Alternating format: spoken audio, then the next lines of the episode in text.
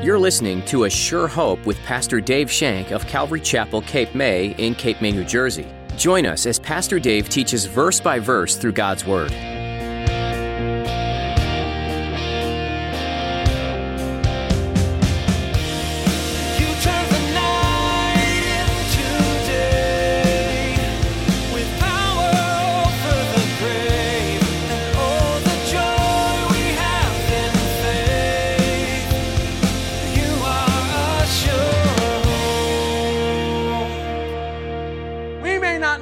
Exactly how God made the world, although Scripture gives us a pretty darn good idea, but it's truth. We know it's truth. We know that God speaks through the Bible. It's truth. It may boggle your mind. We don't know how or why or what caused Jesus to go to that cross. We really don't know the workings of it, but it doesn't change the fact that it's true. It is the truth. God's truth will always be God's truth. It will last forever. It will never die. It will never fade away. It will always be true. The truth is what sets you free. In today's message from Pastor Dave, he teaches you that God's Word is always true. The truth found in God's Word will never die or change. What God has said remains true no matter what. God speaks through the Bible, and He will always lead you into truth. Soak up the truth found in God's Word. Now, here's Pastor Dave in the book of John, chapter 8, as he continues his message I Am. Sure. Their truth was more important than God's truth. Their traditions were more important than God's commandments. Their traditions were more important, and they want people to know the truth that came from them. They wanted to hear people the truth that came from them. They wanted people to think that they, they alone had the truth. They wanted to think, they wanted people to think that only they had the truth and nobody else could obtain the truth. Why? So that people would look at them and go, Ooh, they must be really holy because they have the truth. But once again, they couldn't handle the truth. They told people that without the truth in them, they wouldn't know the truth. And not knowing and keeping the truth gave these guys power power to glorify themselves and have men glorify them. Jesus looked at them and warned them, You're going to die in your sins. You're going to die in your sins because you didn't believe that I am sent from God. And now, even now, after they have insulted him, after they insulted his mother, after they questioned his heritage, called him a half breed, he still invites them to eternal life. You gotta love it. He still invites them to eternal life. I wish we could witness that way. He still invites them to eternal life. Look what he says in verse 50 and 51. Most assuredly, excuse me, I do not seek my own glory. There is one who seeks and judges. Most assuredly, I say to you, if anyone keeps my word, he shall never die, see death. Once again, Jesus is showing him the way to eternal life. Keeping his word, keeping God's word is the way to eternal life. What does God want us to do? Believe, have faith. It really is interesting. Jesus was clearly telling them the truth. He wasn't about his own glory. He sought no glory for himself. He wanted to glorify God. If you're in contact with a person who only seeks their own glory, you got to question this. But someone who glorifies God, that's what's important. When God is lifted up, when God is exalted, not a man. It's interesting that in the New King James it says most assuredly. In the original King James, it would be verily, verily. But when you translate it all, it means truly, truly, which means number one, truly, you got to pay attention to. But when you hear two trulies, you really have to pay attention to it. Jesus is telling them the truth, truth upon truth. This is the truth. Keep my word, and you'll never die. Once again, Jesus is speaking spiritually. He's speaking spiritually to these guys who don't have spiritual ears, they don't have spiritual eyes. Jesus told Nicodemus, unless you are born again, you cannot see the kingdom of heaven. You cannot see spiritual things. Did you ever talk to somebody? Maybe even you've been, you've been witnessing to somebody and you're speaking of the gospel and they look at you like you have six heads as the words go right over their head. Wow. That's what these guys are doing. These guys are looking at them like, what? You can't be serious. This is an interesting statement. These religious, leaders, these religious leaders couldn't figure out Jesus' ethnicity. They couldn't figure out his ethnicity, and then he hits them with the truth about never seeing death. In this one statement, Jesus told these religious leaders, and he's telling us today that there is truth. There is truth. We have to listen to that. There is truth about who Jesus is. There's truth about the truth about where he came from, and there's truth about what he can do and what he did, and there's truth about where he is now. And knowing him, you won't see death. We are faced with the exact same decision today that these religious leaders were faced with back then. Either what Jesus is saying is true, and if it's not, then it's a lie. Either Jesus is speaking truth or he is speaking a lie. There is no middle ground. There is no middle ground. Let's look at 52 and 53. They're responding now. Are you greater than our father Abraham, who is dead? And the prophets are dead. Who do you make yourself out to be? I love it. 52, the Jews said, I'm sorry, I, I missed my mistake. Let's go to 52 first. Then the Jews said to him, Now we know that you have a demon. Abraham is dead, and the prophets, and you say, If anyone keeps my word, he shall never see death. Are you greater than our father Abraham, who is dead, and the prophets are dead? Who do you make yourself out to be? These religious leaders' heads are spinning now.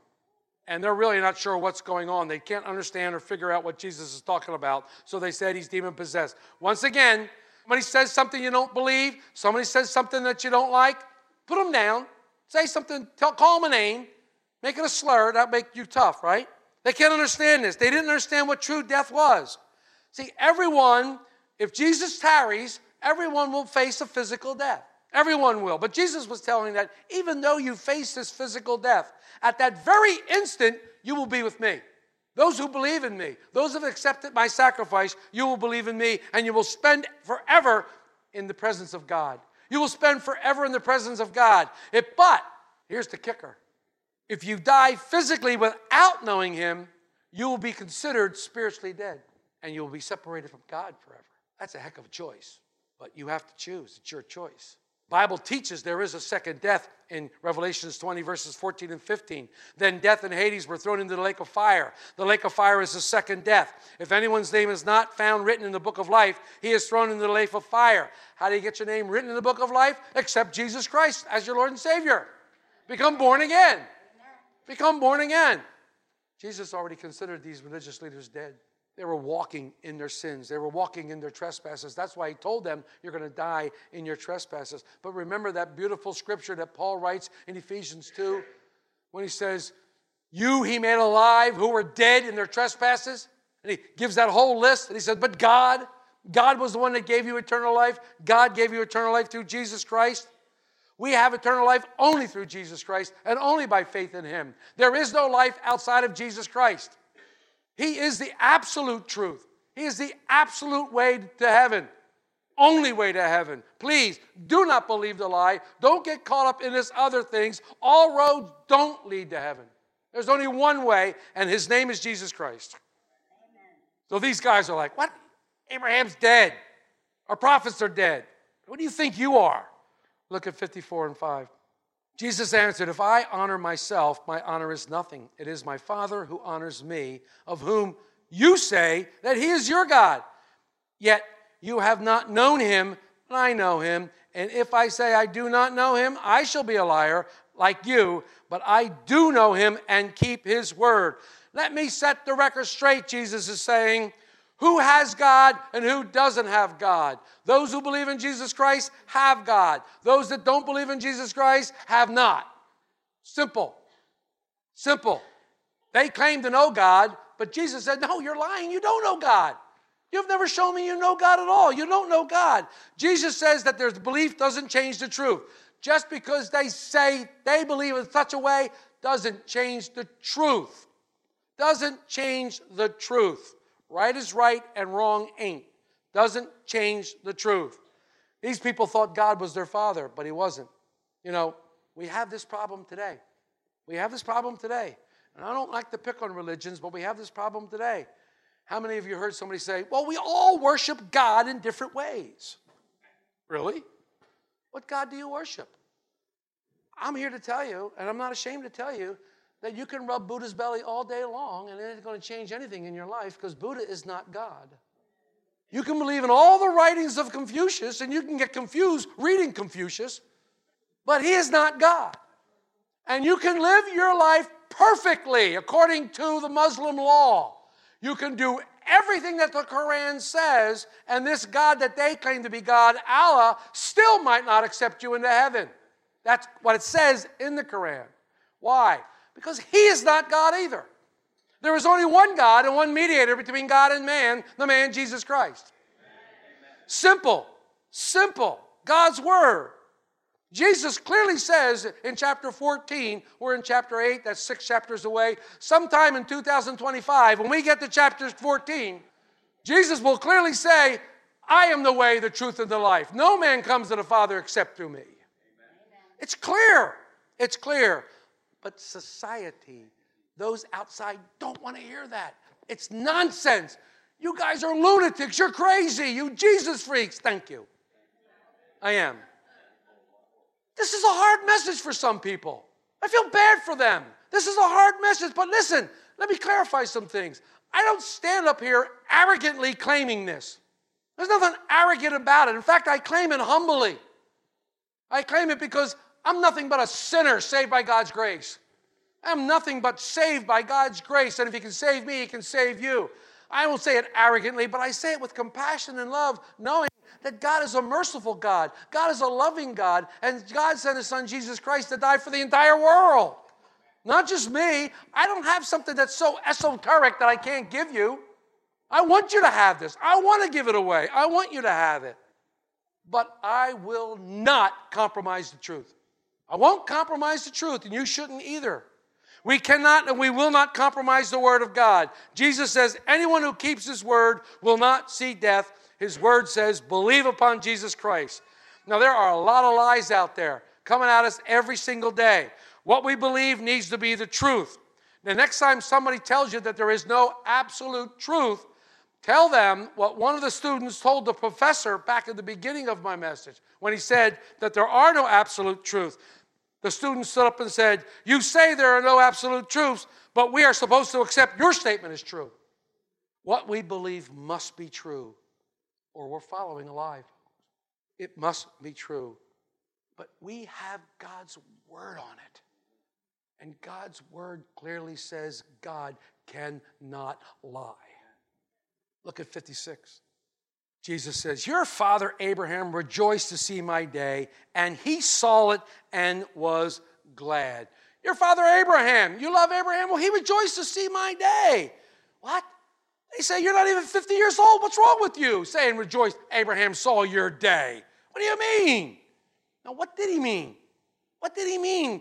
Abraham rejoiced when he saw my day. Well, I, I, I told that there's, there's several possibilities, and one of them might be possibility might be that when Abraham met Melchizedek, the priest who came out to greet him after the victory over the five kings, Abraham worshiped him. He was called the God of peace. He was called the God of King of Salem.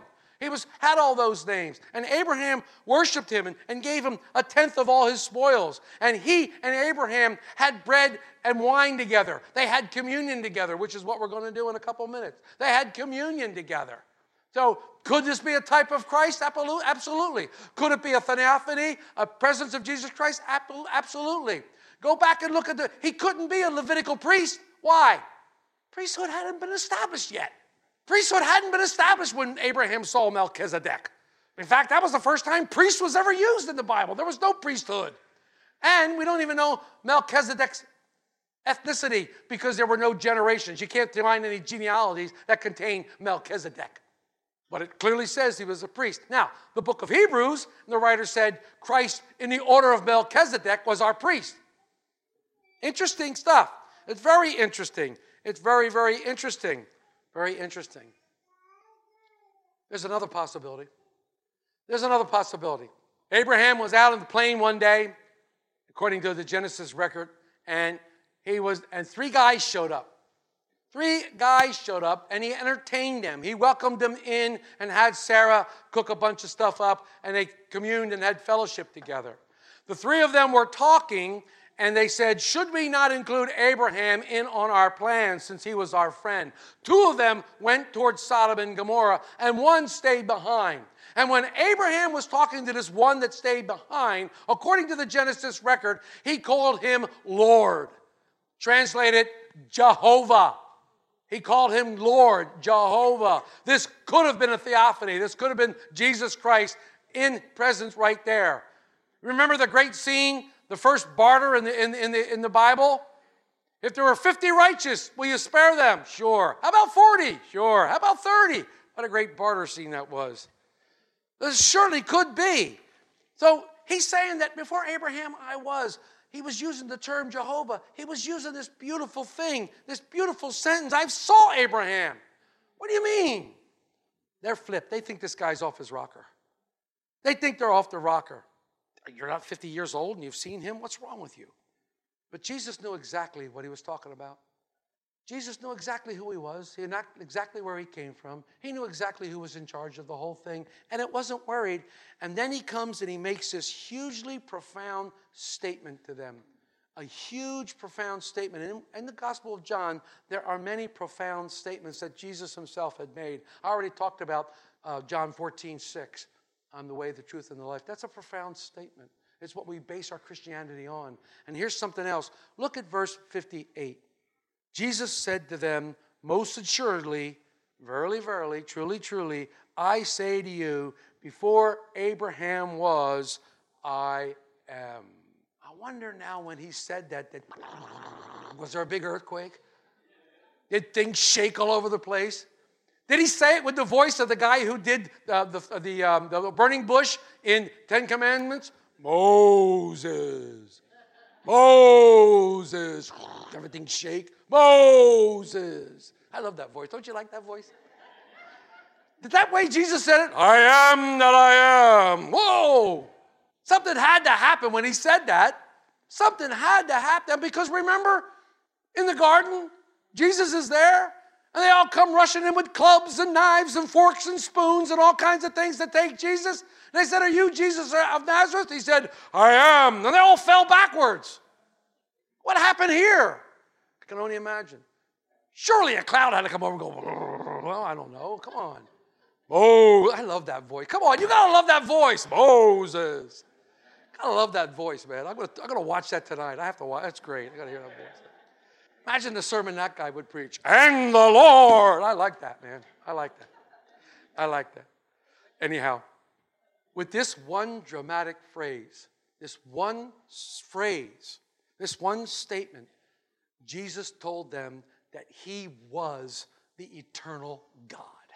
He is the eternal God. Now, next time you're having an argument in over scripture and somebody comes to you and go, "Well, just point me out in the Bible where it says Jesus is God." Let's see. How about John 8? There's another one we'll come to back in John 21 or John 20, I think it is, when he talks to Thomas. Jesus is explaining to them. He not only existed during the time of Abraham, but when he said, I am, he existed before time. It says, before the foundations of the world. I love that. Before the foundations of the world. And you know what's really cool? Is this, this, this statement, I am, which signifies the great, great God, this great, wonderful God, the creator of the universe, this voice that came from the burning bush. In the Greek, it's ego emi, E G O, ego E M I, ego emi. And if you read the Greek translation of the Old Testament, which is called the Septuagint, this is what they said the voice said from the burning bush Ego me, ego me, I am that I am, using this word. Using this word. It was revealed to him. This is the third time in this chapter that Jesus has used the I am. I am the bread of life. I am the light of the world. And we'll see more. We'll see more. And using this phrase, Jesus then takes the title of Jehovah. He takes the title of Yahweh and puts it on himself. This is who I am. I am that I am. Wow. This did not fall on deaf ears.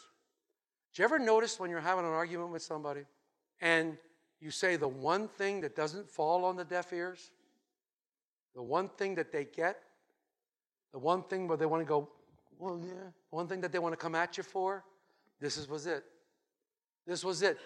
All of John 8 they have been going at it back and forth, back and forth, back and forth. And Jesus says this one thing, and what do they do? Verse 30, 40, uh, 59. Then they took up stones to throw at him, but Jesus hid himself and went out of the temple and going through the midst of them, so he passed by. They knew what he meant. They knew exactly what he's saying. Finally, they understood what he was saying. Finally, it all became clear. But it made him so mad that they were accusing him of blasphemy, so they were picking up stones to throw at him. The scripture shows us extremely clear that this is still the truth. These religious religious leaders couldn't understand that. The truth that Jesus was giving them, but it didn't change the fact that it was the truth. We may not understand several things, folks. And it's okay if we don't, because I've often said from this podium that it doesn't matter if you understand, it matters if you believe. God never asked us to understand, He asked us to believe. We may not know exactly how God made the world, although Scripture gives us a pretty darn good idea, but it's truth. We know it's truth. We know that God speaks through the Bible. It's truth. May boggle your mind. We don't know how or why or what caused Jesus to go to that cross. We really don't know the workings of it, but it doesn't change the fact that it's true. It is the truth. God's truth will always be God's truth. It will last forever. It will never die. It will never fade away. It will always be true. And as Baretta used to say, you can take that to the bank. Always going to be true. So, what are we left with? Let's end this up so we can go to communion. What are we left with? Well, we're left with the three things that C.S. Lewis said Jesus is. He's either a lunatic, he's either a liar, or he's Lord. We're left with that decision. I'm sorry, folks. That's where we are. He's either a liar, going around telling people he's the Son of God when he really was not, and we know different that he was. He's either a lunatic because he's out of his gourd to tell these guys that he's God, knowing what the end result would be, because the punishment for blasphemy would be death. He was baiting these guys. This one argument they had would go on for six more months and it would lead right to the cross. It would lead to the cross. But Jesus did all these miracles. He did all these wonderful things. His words were true, His words were speak. And we have to decide who He is. Is He our Savior? Is he the one that died on the cross for our sins? Is he the one that we can put our hope in, our trust in? Uh, Is he the one that heals our ills, takes our sick? Is he the one who cares for us when we can't care for ourselves? Is he the one that carries us when we can't carry ourselves? Either Jesus is who he says he is, or he's not. There's no middle ground. But you must decide. I must decide. We must look at that. We must look at that. If he's who he says he is, which we believe Jesus is God. We believe him to be the Son of the living God. We believe him to be the Messiah. We believe him to be the one who God sent. We believe him to be the Savior of the world. Then what's left? I'll tell you what's left falling at his feet and worshiping him. Falling at his feet, falling at the foot of the cross and saying, Lord, I'm not worthy. Being a Peter and saying, Depart from me, for I am a sinful man. We have to make that decision ourselves. I can't make that for you. You can't make that for each other. I can't make that for my kids. I can't make that, I couldn't make that for my parents. It's an individual thing. Everyone has to make that choice themselves. You are a sure home. The Gospel of John was written from a perspective that provides an eyewitness account of what happened during the life of Jesus here on earth. Different than the other three Gospels, John's book describes Jesus in ways that confirm him as the Son of God. There are things done and said that can only point to Jesus being far more powerful than what a human could do. In the Old Testament, God referred to himself as I am. In this book, John recounts how Jesus said, I am the light of the world. I am the way, the truth, and the life, and I am the resurrection and the life. These were bold statements, but Jesus proved throughout his ministry that they were indeed true. He lived a life that compelled people to follow at that time, to seek him out, and to commit their lives. And we can also follow him today. If you missed any part of today's teaching, or you'd like to listen to additional messages from Pastor Dave, visit ASureHopeRadio.com. Perhaps you were listening, you realized that you have some questions about faith, and maybe even about salvation. We'd be happy to talk with you and provide some resources to answer your questions. Give us a call at 609 884 5821. Again, that's 609 884 5821. You can also click on the Jesus tab at ASureHopeRadio.com. This will provide you with a succinct picture of who Jesus is and how he can change your life. Thank you again for taking the time to learn about God's Word today. We hope you'll join us again next time on A Sure Hope.